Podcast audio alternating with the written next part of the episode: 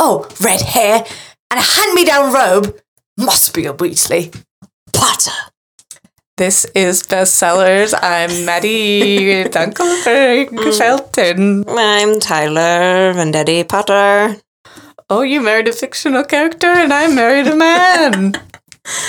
Welcome to Bestsellers. I think I already said that. Um, this is a podcast where we read books on the bestseller list and butcher them. While imbibing um, content that is legal. Why are you saying it's so weird? Is it because you're having weed? I have a little bit of weed in my drink, so it's different this week. It's in Um, honor of Tom, though, It's in honor of Tom because he is a pothead. or was. Um, is he sober? It's like kind of unclear, but We'll we'll get to that. we're also having a sparkling rosé. I don't remember what it's called, It is outside of the closet, and so we cannot confirm its contents but it's we we decided it fits the theme because it's because it bubbles. magical, Yeah. bubbling like a potion. Sparkling rosé is magic. Yeah. So welcome to the pod, Welcome to the pod, Tyler. Maddie. Your favorite question of mine I hate it. that I change every week. What would this chapter of your memoir be called this week? Oh my god. This week's chapter of your memoir. Um, it would be called. If you're naming it like Tom Felton, it'd be named like a you know like a British chapter book, like yeah, yeah, yeah. A, a week in the life, or Oh, fine. You know? Okay. Um, my Michael's bill was too high, or the winter I turned crafty. oh, I love that. That's my title. Well, okay. Should we dive in to Yeah. the book and the basics? this week we read Beyond the Wand. There was a Uh, the subtitle. subtitle. I didn't write it for some reason didn't write it down. it's like adventures in the in growing up wizard or something like that. My childhood as a boy wizard. I can't believe I was like gotta of prepare.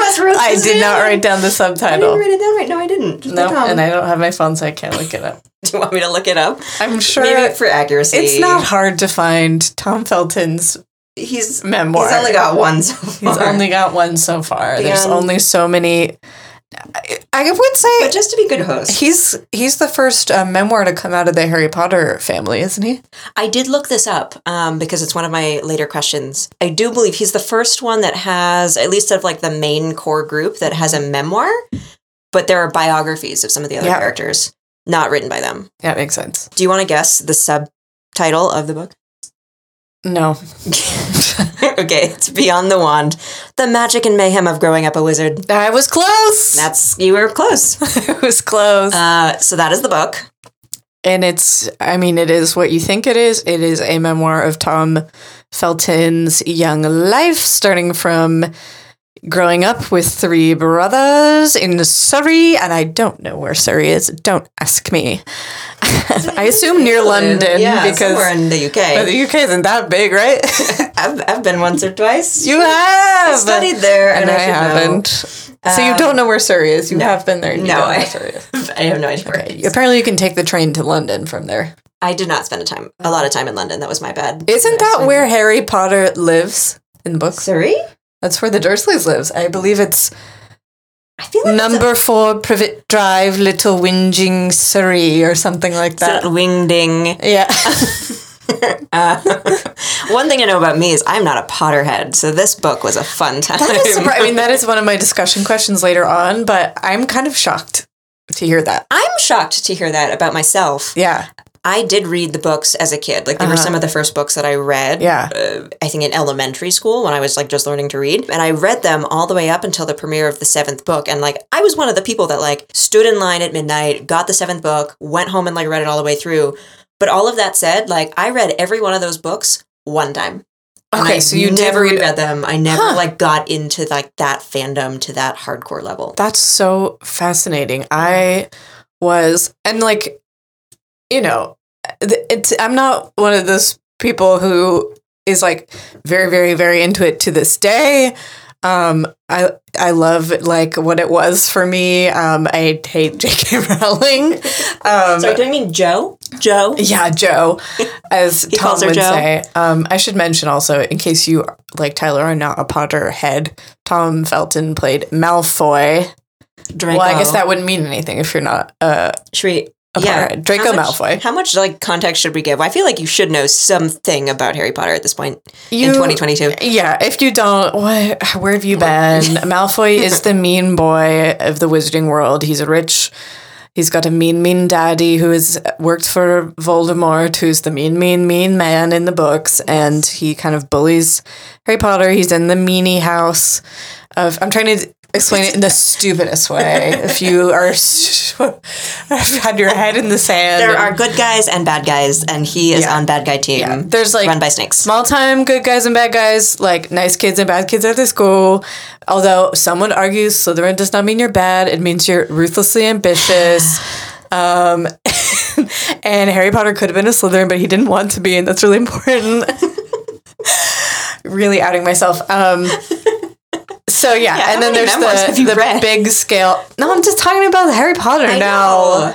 And there's no memoir of Harry Potter. Harry Potter is a memoir of Harry Potter. Well, Harry just have a a, fictional character. It's because I've read the books and I was really into Harry How Potter. How many times did you read the books? Here's my. I mean, I've, I've, I don't know if I've read the later ones as many times. I've definitely read the early ones multiple times, and I listened to the audiobooks. Um, And did you read any of like the ancillary content, like the spin-offs and the? I did read um, when we were kids, like when they, you know, the new books were still coming out. Um, just for for context, in case you're wondering, we're both 29. Like we were growing up as they were coming out. Like by the time we started reading, there were probably like three books already out. Yeah. I remember when the fourth one was released. I think we were in like second grade. But no, they they she did like like little books for like that they would sell at the Scholastic Books Fair. Mm-hmm. I, I don't know if you ever were aware that. So there was Fantastic Beasts and Where to Find Them, which is now a movie, but it was just like a fake textbook. I have that one. You have the see? Okay, so you're you're like you're familiar. And then there was the Quidditch one. Yeah, I don't think I have that one. Well, maybe I had one that came in like a three pack, and they had like fake notes from him on the inside. Mm-hmm. Yeah, it was, from Ron because Ron borrowed the book. Yeah, and yeah, I yeah. love that because Ron was my favorite character, and I both wanted to be him and snog him.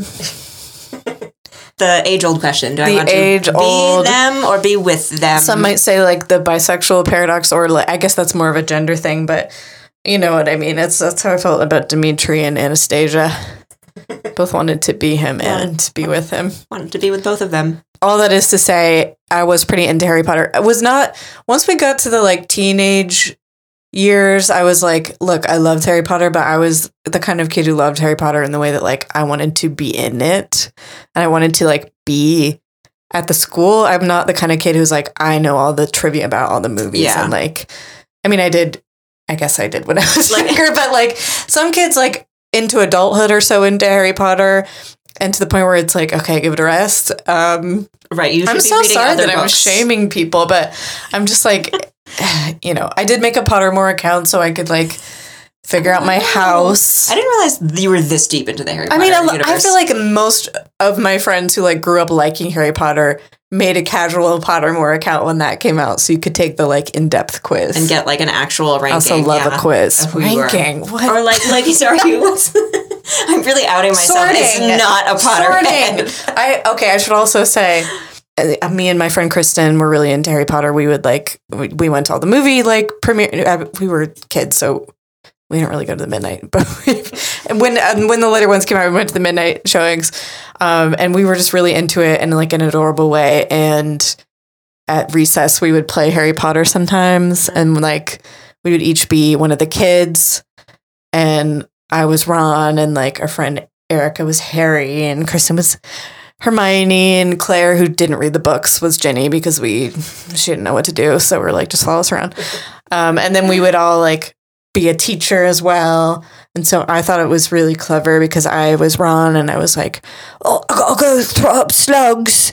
And then I would come back and I'd be like, mm, I'm Snape and teaching potions. This is a one woman Where's show. Ronald Weasley? so, R.I.P. Um, yes, I was really into it in the way that I was like, when I'm 11, I hope I get a letter. Right. It was more you were. This was your escape. This was in my yeah, Yeah. magical fantasy Um, you know, we had a, the computer game. Those computer games were so janky. No, wait. Are you talking about? I played the computer games, and I also played like the PS2 games. Yeah, and have you ever had that one? You can like fly your wand through like the Forbidden Forest. Like that was. I love hearing you talk about Harry Potter. It's I had no idea it was going to be this.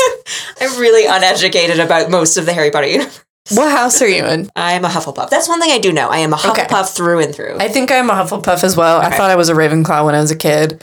Everyone thinks they are because it's a smart group, and then It's smart and it's like, yeah. and then you grow up and you're not like as you annoying as Gryffindor. right. also, I know I'm not brave. Yeah, I'm not brave. And I know, I feel like as you get older, you start to embrace yourself more Yeah. and like your real characteristics. And that's why a lot of people later in life identify as Hufflepuff, even though maybe Mhm. originally they wanted to be one of the cooler Yeah. houses. We know we're kind of basic, Yeah. Like, I listen to. Taylor Swift. and so do I. you know, like, So- I'll embrace it. and it's your fault. It's my fault. And I take full responsibility. Yeah. But we're, I got you a ticket to the concert. So, like, The you can't even do Hufflepuffs are wearing Uggs to the Quidditch match. they are bringing peppermint mocha, They are. cold foam Starbucks drinks. Peppermint mocha butterbeer. Peppermint mocha butterbeer. Yeah, this is seasonal. Yeah. Um, they- basically, They're transfiguring their goblets into the bedazzled like Starbucks cups, tumblers. Okay. the holiday, the, the Starbucks holiday cup that's just red. Yeah. yeah. Out of all the things they could have chosen, they're like, "That's the one." Ah, happy Christmas. Um, I will try not to make this just like a Harry Potter reminiscing. Um, I'll make sure of it. so okay, just to just to kind of recap quickly what you will learn in the memoir. He started acting as a kid. He didn't really care, but he was like, "Sure, seems fun," and he was in the borrowers which i didn't know. I was like oh fun. And then he was in and in the king which is uh, the king and i without music i think.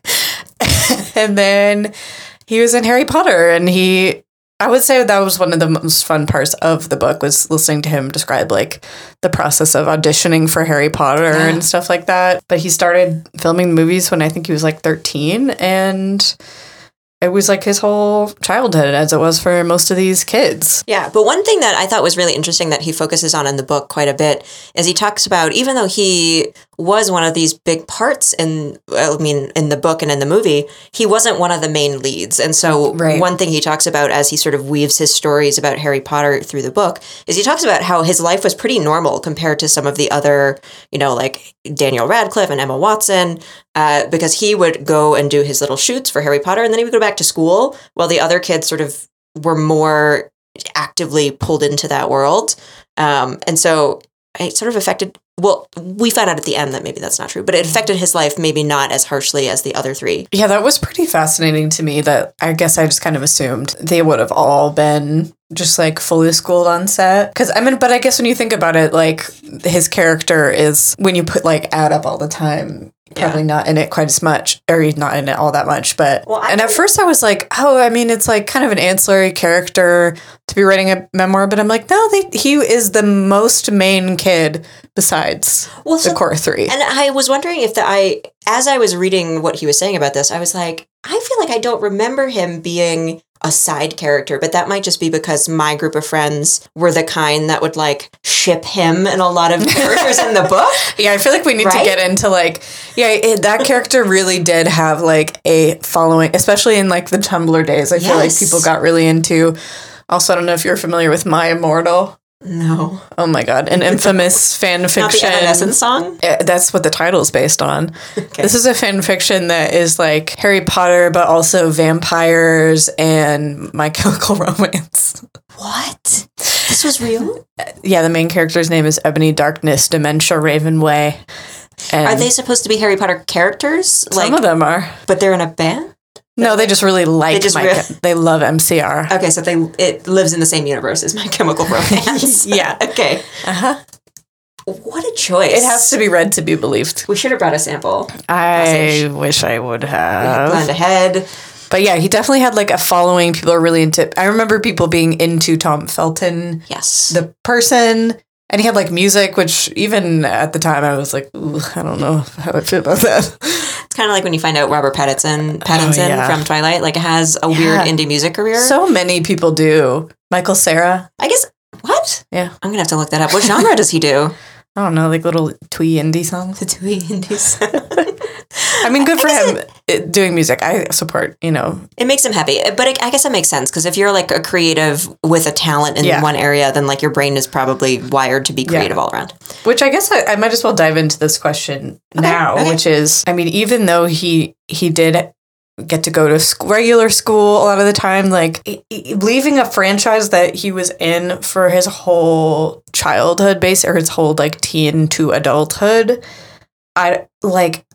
What do you do after that? It's like Mariska Hargitay if she were to ever leave Law and Order SVU. yeah. Like it's your whole life, it's your whole career. You will forever be associated with that it is there any right move to do after that like do you embrace the connection to the franchise and like tom felton ultimately has like show up to all the like ribbon cuttings for the theme parks and like write memoirs and stuff or do you just try to like completely forge a new path I feel like in some ways it's almost a similar experience as uh, sort of Disney kids. So like the Selena Gomez's of the world that are so connected to shows like Wizards of Waverly Place, and then they try to break away from that image, and it's damned if you do, damned if you don't.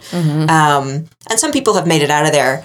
Uh, but I feel like I feel like there are ways to do it, and the best example I could probably give you, I would think, and you can disagree with me, would be Daniel Radcliffe because he, even though he had this, you know, huge role as Harry Potter, what he has chosen to do with his career now is choose the wackiest projects that he can possibly find and take them on and just be this character actor, sort of like a Johnny Depp, um, and make that his brand. And I think that has really helped him get away from just being associated with Harry Yeah. Potter. Uh, and so I think it can be done because I see Daniel Radcliffe now, and obviously I think Harry Potter, but I remember I know all of the other things he's Yeah. doing. that kind of is the way but it's like you ha- so many things had to line up for that to actually work out for a child actor like Right. You have to not be fucked up by childhood stardom, which is impossible. And I mean, especially like this was a, the biggest franchise in the world, maybe aside from like Lord of the Rings. And childhood stardom of any kind is fucked up. And so to come out of it like and be able to have a regular life, I don't know how you do it. But Well, I Yeah. also, and I, I don't want to make this a gender thing, but I do think gender plays into a lot of the questions that we ask in this podcast and in life.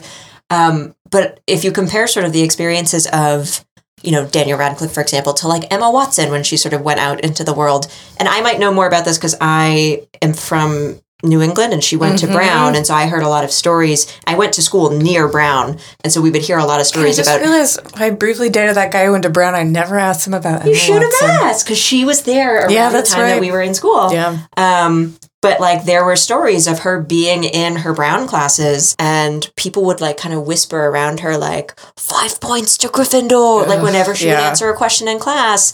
Um, And like that was pretty I remember at the time it was pretty like I mean it's pretty rare for like a child star, especially one that is still acting like like Emma Watson was, like to go to college and to go to an Ivy League. like such a public institution that is well known. Like, oh, that must have been so shitty.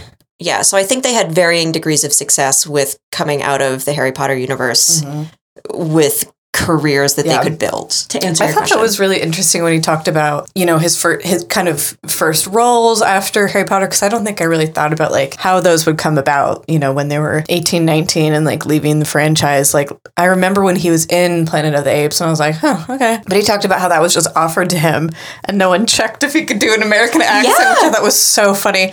And and I never saw the movie, sorry Tom. But and then it, pretty much after that it like dried up and I was like, "Wow, that's so true that like people try to jump on the shiny opportunity and Yeah. they're like, oh, these fre- these actors are fresh off the biggest franchise. Like, we'll get eyeballs if we Yeah. hire them. And then at the like on the same token, like people are like, "Oh, the, he is Draco Malfoy. I'm not going to cast him in anything Right. because people will always see him as that." So it's like, Right. We can cast you in a certain type of movie, but we can't go too serious. Because people aren't going to take you seriously as an actor. so you're just kind of like used for this like jillion million dollar franchise, and then just kind of thrown away. And even if you have money, it's like, what do you do with the rest of your life? Yeah. Well, and I think that's what a lot of these actors struggle with, and what Tom definitely struggles with towards the end of the book, which we can talk about. I feel like the majority of this book was set up, like you said, kind of like anecdotes about every every chapter was dedicated to a new character or a new person. Like that he does a chapter on Chris Columbus, which was the director. Um, But she does a funny little accent for Chris Columbus whenever he does it in the audiobook. Because it's just American accent, it feels, it's very funny. It's good. It just every time Chris Columbus talks, he's like, awesome, you know? I do have a fun trivia fact about Chris Columbus. I'm gonna mess up the year because I'm bad with American history, but his production company that he have has named that he owns is called, I think, uh, 1776 Productions, um, or whatever the year that America was founded, because it's a pun on his name. For 1492? Is it earlier than So Columbus sailed the ocean blue, 1592? You probably I don't right. know. It doesn't, we don't care about Columbus because he was a bad man. This is not a history podcast. yeah. um, that I've always thought that was funny because I never Mm-hmm. really made the connection that he was the director until I started reading these books, and I was like, oh wait, I know him. Until you started reading Tom Felton's books? Yeah. You knew Chris Columbus, but not from Harry Potter. I, I remember doing research for like a project at work, and I was like, "Oh, Chris Columbus, what a funny name!" And then I saw his production company so name, and I was funny. like, "That's funny." Man, we really were had a different experience with Harry Potter. We led different. I lives. used to be a Chris Columbus, you know, apologist in that I was like one and two best movies, most most faithful. Now I really like the third one, Alfonso Prisoner Cuarón. of Azkaban. Uh-huh. That one's, I think, the most fun. I was mad at the time because they wear street clothes, and I was like, "Where are the cloaks?"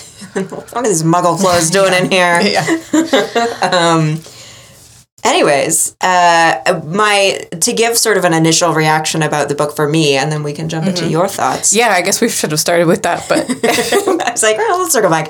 Um, f- fun fact about me, I guess, is I memoirs are my favorite genre. I think they're super interesting. I, I love memoirs too. reality, I think, is stranger than fiction, and so there, it's like a really interesting area to explore. Also, I love comparing the way different people write memoirs, and like Yeah. a, a good memoir is so distinct from a, an okay or a bad Right, memoir. like you can hear the the voice of the writer if they they do a good job with it. Um, which I feel like I could hear Tom Felton narrating this in my head. Like if I listened to the audiobook, it would have been yeah. like yeah you literally heard it. So this as far as memoirs go i was i was excited to read it because i was like oh it's my favorite area. And i wasn't i wouldn't say it's the best memoir i've ever read by any means. It felt a bit like tom felton was given a homework assignment to write a bunch of journal entries about people he loved and that was like Yeah. 80% of the book He's like, what can I remember? Like some of the stories are, like, oh, okay. you know what I mean? right he was like let me talk Yeah. about daniel and then it was just like happy Yeah. stories about daniel It's like, radcliffe ah, here's one time we all accidentally stepped on Snape's cloak, and you're like, that's not pretty. That's not that crazy or like illuminating, but like cute story. it was very wholesome The whole- Wholesome, yeah. 80% of the book was very wholesome. But yeah, I think I was on the same page where I was like, Yeah. this was a fun read, especially like it did make me because I think I put my like Harry Potter fandom in a box sometimes. I'm like, that's in the past. Um, but I was like, oh, these movies were really like special to me, and it is really fun to revisit that. And it, it kind of, I felt like I kept coming back to thinking that it felt like a candy memoir to me, Yes. where it's just like Yeah, a yeah. fun, fun one, not a particular, not like wow, this person should really be a writer, like in their own right. right. Um, not that it's bad. It's just like I think that's what like at a base level most celebrity memoirs are is just like oh it's fun i'm reading about someone i know right. Like, I had a crazy Yeah. life. Let me just tell Yeah. you about it. and then you have like Uh, the jennette mccurdy's of the world which Right. are like so well written and Yeah. like um anyway Well, what's funny is, is this book sort of started like that wholesome classic celebrity memoir for truly, I would say 80% of the book. yes yeah Um, and then it took a 180 degree turn in the last, I think, two chapters where Yeah. it became more of a Jennette McCurdy book in some ways. Uh, because he he switches from I think that's sort of the Beyond the Wand real the real Beyond the Wand meat of it as he sort of talks about what happened after Harry Potter and Yeah. after the final premiere and sort of what he did with his life. Um, it really took a turn it really took a turn and it, it gets very dark and this is a spoiler alert um perhaps like a trigger warning but he he goes to rehab he has problems with alcoholism um he like breaks up with a long-term partner and he goes through all of this like emotional turmoil um and it took it's a very different tone from the rest of the book and it was almost like jarring to me because i had gotten so used to this very happy like calming thing and then like i was crying at the last two chapters Oh. yeah, I thought it was it was like maybe the ending part, like there may not have been enough distance there. For it to be like a really, I don't know, like full portrait of that time in his life because it felt kind of like surface level, maybe some of the stuff about like post Harry Potter and like and rehab and recovery and because I you know that I often is a part of celebrity memoirs is like substance abuse issues, um and I kind of almost would have liked like a separate book of one being like here's all the like childhood stuff and then one is like here's what it's like to I'm ending Harry Potter this has been my whole life Yeah. like I almost right, like or have it be more balanced, right? Yeah. Like half there's two chapters to the mm-hmm. book or two sections to the book. The first half is the childhood mm-hmm. and the second half is the aftermath. Mm-hmm. Because I thought that was that was the best part of the book for me, I think, because it felt like the most honest. Um, But it was just so different. I mean, I felt like I was being I was on a roller coaster and I was being like mm-hmm. thrown left and right in different directions. But yeah, it was really sad. I know. I, alcoholism is is such a fucking terrible disease. It was kind of interesting. It wasn't like it was kind of like, oh, I'm going to Barney's Beanery a lot, which was funny to have that. I was like, he was just hanging out at Barney's Beanery. If you're in LA, you are probably familiar with this. Like, it's like a sports bar, kind of Boston. Oh, Yeah, with like Christmas lights hung everywhere. And there's one in Burbank, but I guess he was at the one in Santa Monica or whatever. Where is it? I think it was in Santa Monica. West. Hollywood. It, no, it's West Hollywood. But the way he talks about it, he talks about it like it's this holy place. He's like, like, sir, he, I think he gets in a taxi at one point and he's like, take me to the best place in the world, Barney's Beanery. It's like not really a hole in the wall. It's kind of it's, I don't know. Would you say it's a tourist trap? I guess It's a like- tourist trap. You go there to watch like sports games, and I think yeah, The tables are especially, sticky. like Boston teams. I think, but and it was first. I was like, so it all kind of all of a sudden he's like. You're kind of talking about like post Harry Potter. It like feels very bleak. So you're like, what do you do with your life from here on? And then all of a sudden it's like he's spending a lot of time at Barney's. Is he trying to tell us that he had a drinking problem? And then all of a sudden there's a an intervention. An intervention. Yeah. And it was kind of like, whoa, wait, whoa, how did we get here? I was like, oh, wait, he maybe does have a problem. yeah, yeah. It kind of like sneaks up on you. Yeah. Yeah. And well, when I just, I find it, uh, we, and we can move off this point. It was truly just the most interesting part of the book for Mm-hmm. me, just because you read the first 80% of the book and you're like, this was clearly given like the censor treatment because they were like, Mm-hmm. we want the Harry Potter fans to be able to read this book and like children to read this. And I just wonder if Tom like advocated to put these last two chapters in and he's like, no, please, guys, please, this is really important. to Wonder, me." yeah, it was really 'Cause it felt so different. interesting. And then the whole story of him, like, he like ran away from rehab basically and was like lost in the Santa Monica Mountains, which are very dangerous. People die in the Santa Monica Mountains all the time. Right. And also there are cougars. I was, yeah, And um, coyotes. Yeah, and and he's like th- by the kindness of strangers, like three strange men like helped him out, and like what a weird. How did we never hear about this? Like, Well, okay. a movie star lost in the Santa Monica Mountains for a night. One of us could have found Tom Felton just wandering the streets. Except I never go to the West Side, but we don't go to Malibu. but but no, it's true. And also, I mean, maybe this is offensive, but the story that he told about that with there's a story he tells where he like runs away from rehab and he runs into like a convenience man Mm-hmm. worker who tells him something like Tom is like, "Oh, are you rich?" And the man says something like, "Oh, I'm a rich man because I have kids and a wife and Mm-hmm. a life that I love." And I was like, "This feels like a fake story. This, this feels bit, like yeah. something he wrote in a screenplay that he didn't sell, and he was like, I want to put it in my book." Yeah, I wonder what fake. exactly how. I want to know the like real story of what happened that No, night. I want to like find this convenience man. How did we never hear about like Tom Felton missing for a night? He must have good PR? PR his, people. I want his agents. I don't remember hearing about him going to rehab, which I'm like, maybe it was out at the time, but if it was able to be private, I'm like happy for him in that regard. I will say, I mean, I know people who have gone to the rehabs in Malibu, um, and they have very strict policies about like giving your personal information and the media, and like, and they truly are like hidden away in the mountains. Like, you have to drive up to places you didn't even know existed in Malibu to find these mm-hmm. these buildings. God, I have had been tricked into like I've gone to like Malibu for a bachelorette weekend, and the house was like an hour up into a mountain, Yeah. and I was like, why would anyone live here? Well, that's why celebrities live there. It makes sense. I, d- I want to walk to a coffee shop. I guess that's why I'm not famous. Otherwise, I would be famous. The only thing stopping me from being famous is I'd like to be able to walk. to people a have been like, shop. Maddie, I want to make you famous, and you're like, I need to walk I to my can't coffee live in the shops. hills. I'm sorry. There's, I need to be near Starbucks. Yeah. Um, okay, cool. um, one other highlight that I wanted to bring up. I know you have discussion questions, so I can let you keep going They're with not those. that good. Don't worry. Great. I also wanted to bring up just uh, a highlight for me, which is that I have a dog also named Willow. Um, That's right. I didn't even think about that. which he mentions the dog that like saved his life in his rehab years. Aw. It was like this little lab named Willow, and I was like, "That's my dog." I think Willow's still alive. she is. Yeah. Yeah. He like lives in London now, and he like walks his little dog every morning, and he's happy. For, Which I think uh, I'm happy for him. He also uses his dog as an excuse when people ask him about J.K. Rowling, which I'm like, he shouldn't. This poor man should not have to answer for J.K. Rowling's um, transphobic comments and whole books. Um, but uh, I have a quote here from him when they. Uh, I can. I guess I'll kind of get into this Do too. Um, he mentions Jo a couple times, where he's like, "She created such an amazing world." Um, like she wrote me a nice, nice letter one time. Sounds like he didn't really like have a lot of interactions with her, but he like admired her. And I was like, huh, that's interesting. Such a positive kind of portrayal of her at a time when like other cast members are like speaking out or not in Helena Bonham Carter's case.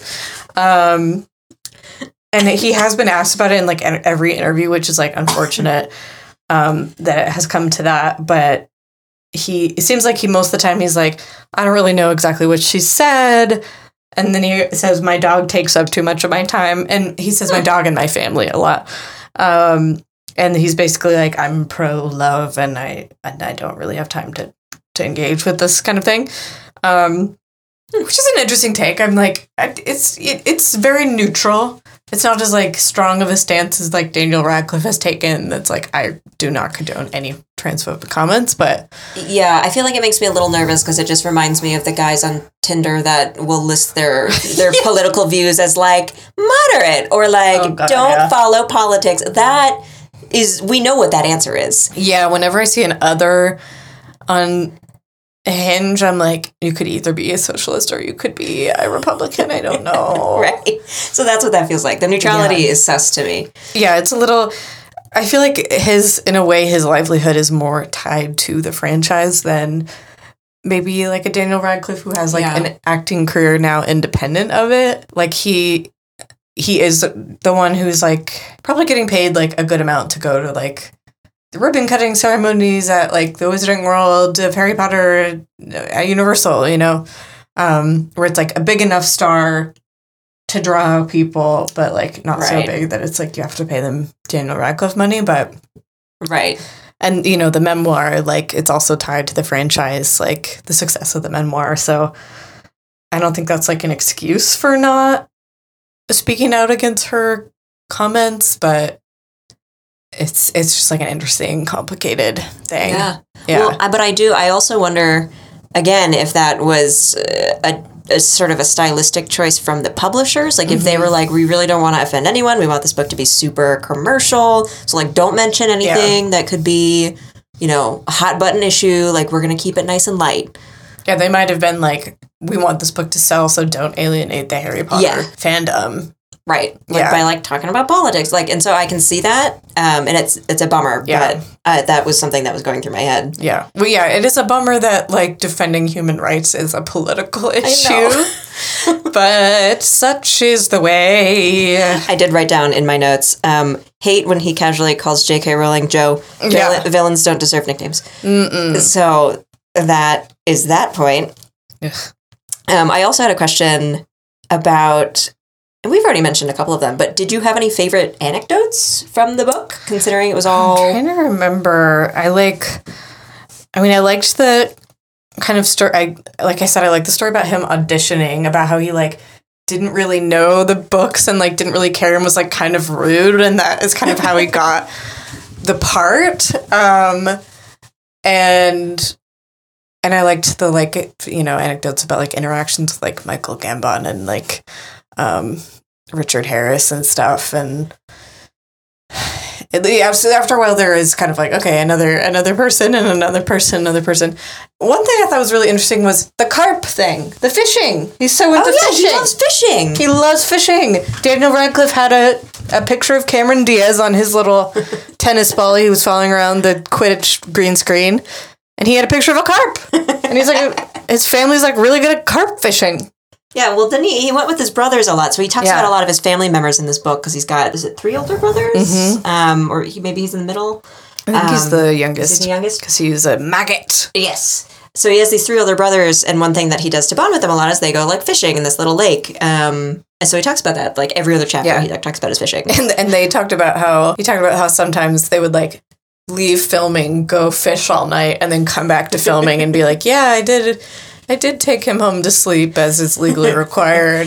For sure. Yeah. Just like, wow, it is so easy to, even when children are being taken care of on set, so easy to exploit a child actor. yes. Well, and I, the extra sad part was I think that person he was talking about was his brother. Oh, his- yeah. his brother at one point every every like kid of a certain age gets like a chaperone when they're Mm-hmm. on set that has to help make sure they're doing their school hours Mm-hmm. and you know being where they need to be and, and whatever. And they rotate. I think their chaperones are like you have different chaperones based on the rules of your managers or I don't know. So his chaperone for a while was one of his older brothers, and he was crap at it because he was like Mm-hmm. Yeah. an older brother and like didn't really understand the I movie mean, business. Tom loved it. Tom loved it, but for that reason, because the brother would be like, "Hey, you want to go fishing for ten hours?" And then like the next morning, he'd fall asleep in the middle of the scene. Um, so the director didn't love that. but they didn't love a lot of things that Tom did. Yeah. That was one of my favorite tidbits from the book. Yeah, what was your favorite an- anecdote? Um, I had a couple, but my favorite anecdote category was just the Slytherin boys doing dumb things and ruining it for the rest of the cast. Mm-hmm. Yeah. Because there were a couple of stories. One of like the most prominent stories is there's a, a story where I'm just gonna I'm gonna call him Draco and Tom interchangeably throughout this podcast. But Tom was waiting on platform nine and three quarters in the middle of a scene. They were like waiting to shoot the next scene, and he's playing around with like some of the other cast members. And at one point, he like sees somebody had a cup of hot chocolate on the ground and he thought it was empty and he thought it would be funny to go over and stomp on it and like crush it but it wasn't empty and the hot chocolate like squirted over everyone and splashed everyone on set Yeah. and they banned hot chocolate from the set after, that point that detail. It's so um, funny. And it was like stories like that over and over and over again with like he and a friend, like a Slytherin friend, would do something and then they would get something banned. Like He was being a little shit. he like fed yeah, he another story was like he fed some of the like they had like energy drinks or coffee or something in the crafty room and he would feed these these snacks to like the younger kids on set and they would be like sugar high for like hours and so they ended up taking away the, the snacks on set because of Tom Felton and like put out like fruit and he was like "Eh." It is pretty crazy to imagine filming seven. Well, I guess there's eight. Is there eight movies? Is that right? Because they did the, the- the double second final in- one. in, two parts. yeah like eight movies that are like made up of. I mean, there's a lot of adult actors and and and famous British actors in it, but just so many child actors for so long Yeah. that they had to deal with. Like, it's like full-time babysitting. It's so hard to deal with child actors. like I don't think I could do it props to Christopher Columbus Yeah, I mean he only lasted two, oh who two is films. Well, who was the director for the rest I don't think he really talked about the other guy He he kind of mentions um it, it was Chris Columbus for two, Alfonso Alfonso Oh, Cuarón, you're- yeah, yeah, and yeah. I forget uh, the rest. rest of, the rest of he well that's that's kind of interesting because he dedicates a whole chapter to Chris Columbus yeah, he's definitely like set the tone. I think he like I don't know if that was like I don't know why he decided not to come back, but he definitely like set it up. Like Right, he was, like set up the franchise. he was like the showrunner for Harry Potter Yeah, he like yeah. defines what the Mhm. the thing is the brand um it could have been. I think they did a pretty incredible job adapting this series. I Yeah. mean, like when you think about it, it's like could have been shit. well you took a bunch of child I mean truly children that Yeah. Many of which hadn't really acted a lot before and you made them stars Yeah. like and you made them these iconic characters Mhm. that even and I think Tom even mentions this like a lot of the fans out in the world can't even Mhm. separate the character from the actor like that is how so connected they are like he had a woman come up to him and be like how dare you do those mean things to that nice boy Harry and he was like what Sorry? I could not believe that. Yeah, and even he has like a stalker kind of by default because like he was easier to access than the other kids. Like what? But That's I so crazy. that story about his stalker, he he talks about this was it it was like an older woman or Mm-hmm. something that keeps showing up to every single event he goes to. My thought on that is he was being way too nice to her because at one point Mm-hmm. she comes up to him and she's like, "I'm so sorry to hear about the passing of your dog Timber."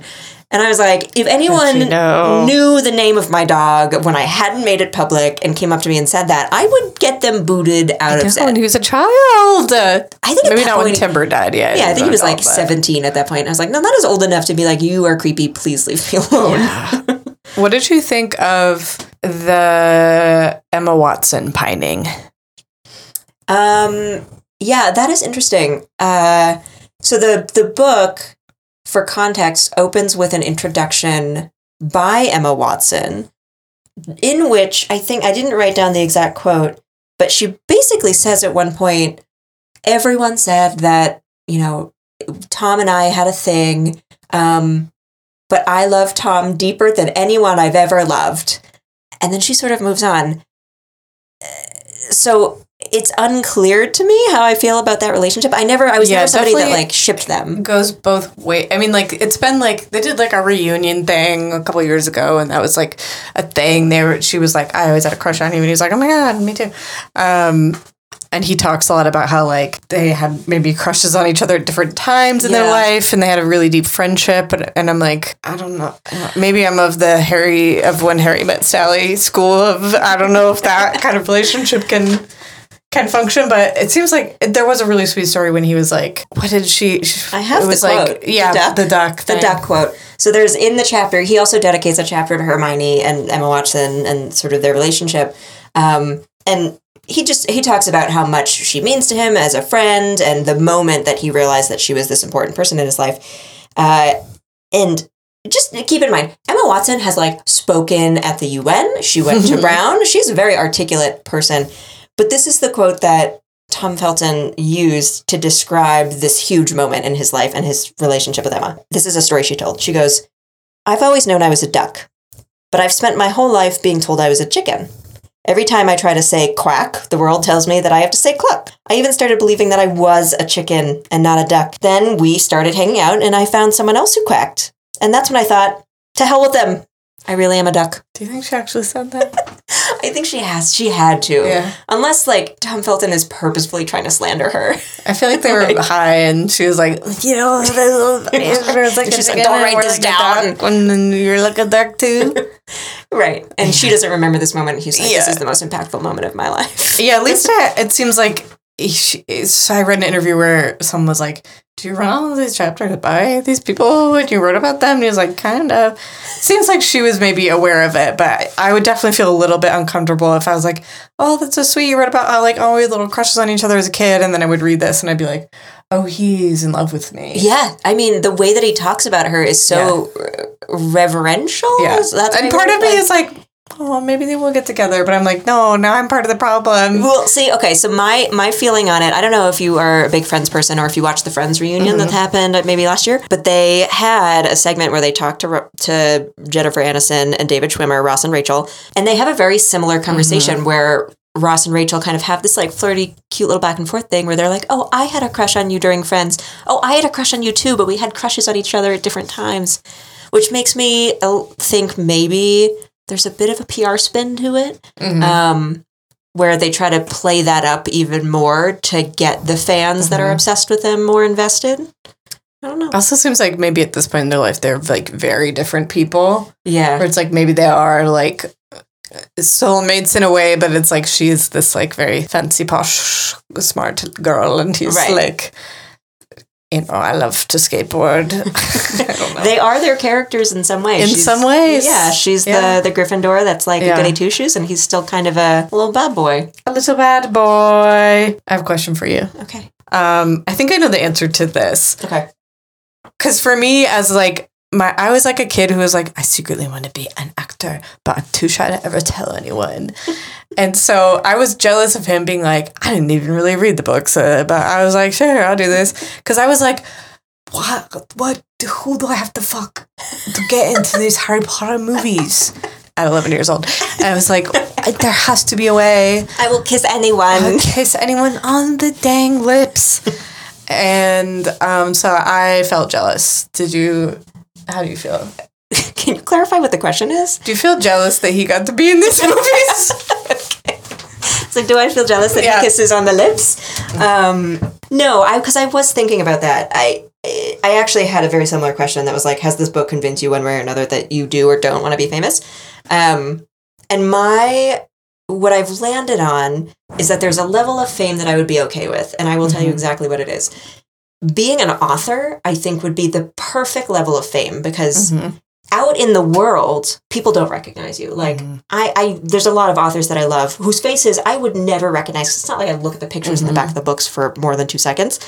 Um, but if you schedule an event, like an author event, and people like buy tickets and they show up, and you walk on stage, everyone cheers for you because they know exactly who you are, and it's like a very specific set period of time that you get to be famous and then when you Mhm. leave the stage it's like you're no longer famous like Yeah. it's like the perfect amount There's less of a like parasocial relationship with your yeah fans.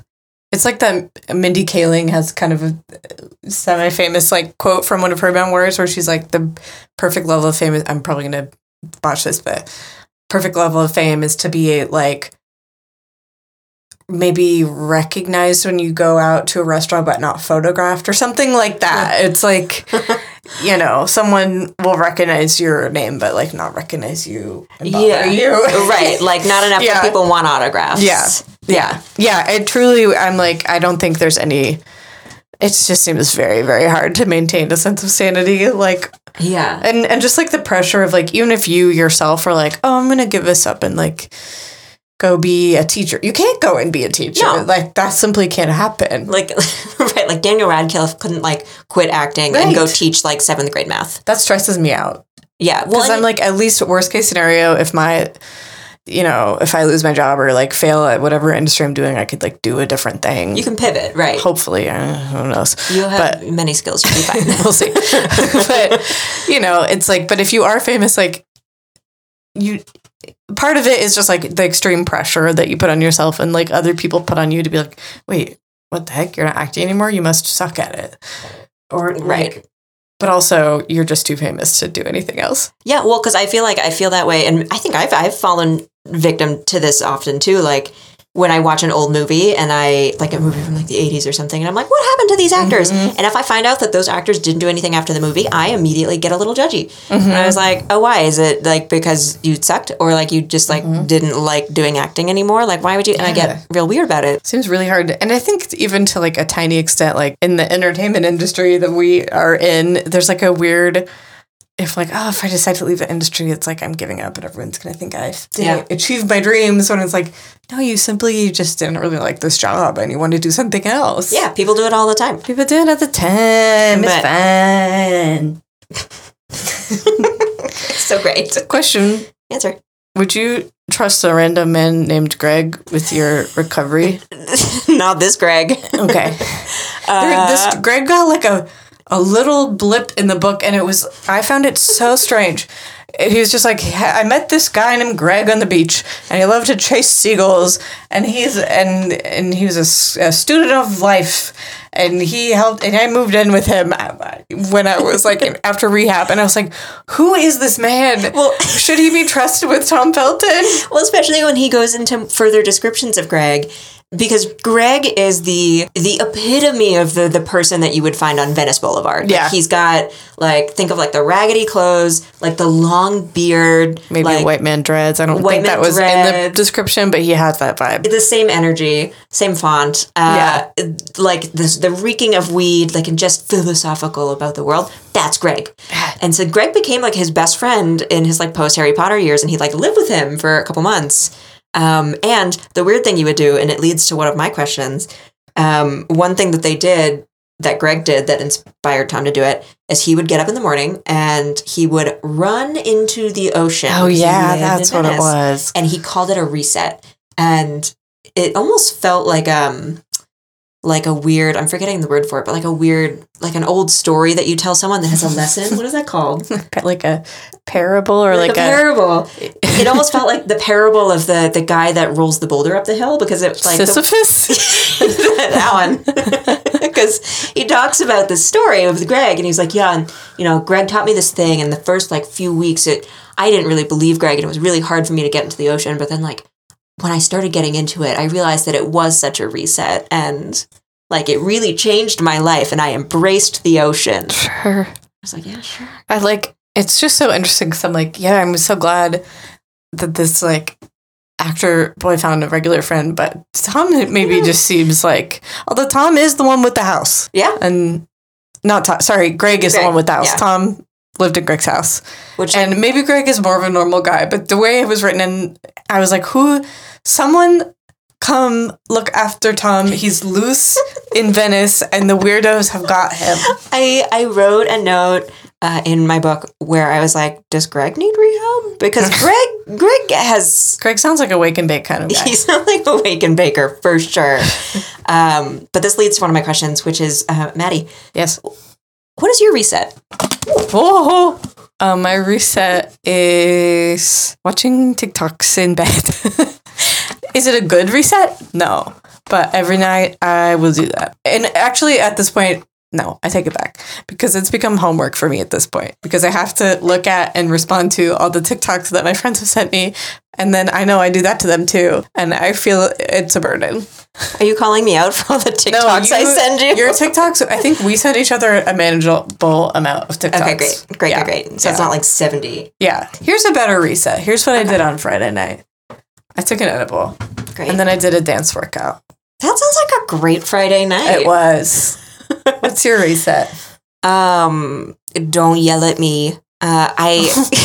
Sorry. I my reset is um I take showers That's why would I yell at you because for like that? because sometimes I will take like maybe two to three a day if I'm having a day. okay, that's, That's, why. fine. That's, why I was gonna yell. It doesn't happen often, but like truly, if I'm like in, if I'm like working and I like hit a roadblock, or like I'm feeling overwhelmed or anxious, like I will just sometimes I take a cold shower. Truly, Good for depending on the day. But like I heard somebody, Aaron Sorkin does that apparently, and someone Oh. made fun of him for it, and I was like.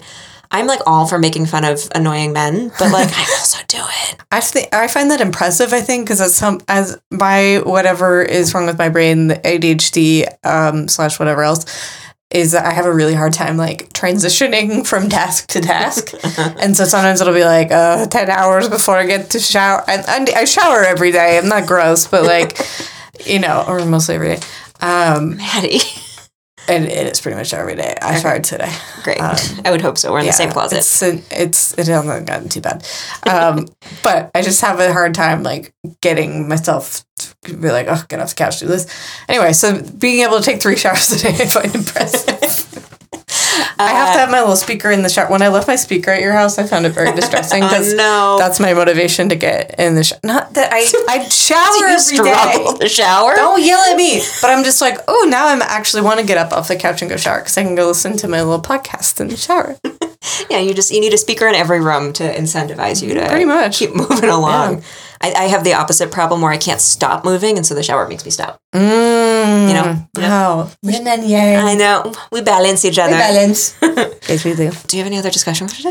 Those are all my really, really good discussion questions. Um, I think I, let's see. Oh, here's something about the audio. I always love to tell you a little detail about the audiobook that you missed. Okay. Um, I missed the pictures in the in the physical book, but um, in the audiobook he laughs too much. Okay, they don't and cut that out. kind of for like he's he's always like, and then I stomped on it, all oh, chocolate. it, it's like a little, and then you start, you little chuckle. It's it's in there so much. I find it very spooky. I don't like it. I don't like like, it. Yeah, it's oh. well, oh I think it kind of makes sense because doesn't he tell a story in the book about like one of his biggest problems on set is that he would break character? yeah, and like corpsing. On set. corpsing. I've never heard that. Well- Britishism. let me tell you Oh about my my, god, next game. game.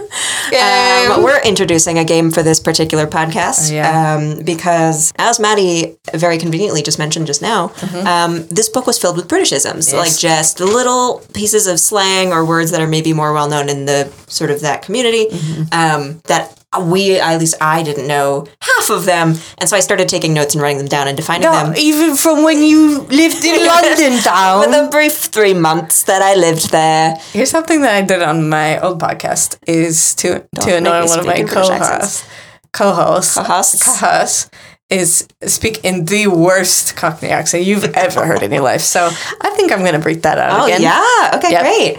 Um, I'll be the American interviewer, and you can be the guest. Right, Rightio. Okay. Name that term. Okay. I'm gonna give you the name of the term, uh, and you are going to give me what you think is the definition, and I'm gonna tell you what the actual definition is. Okay. The first one is to lark. To to run around and have a fun time. Yeah, pretty much. I feel like I might be good at this. We'll see. I try to make them harder as you get down.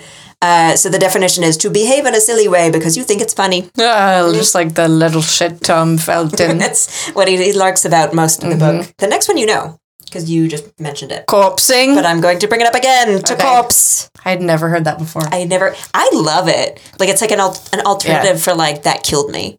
Oh, Right? I was like, how?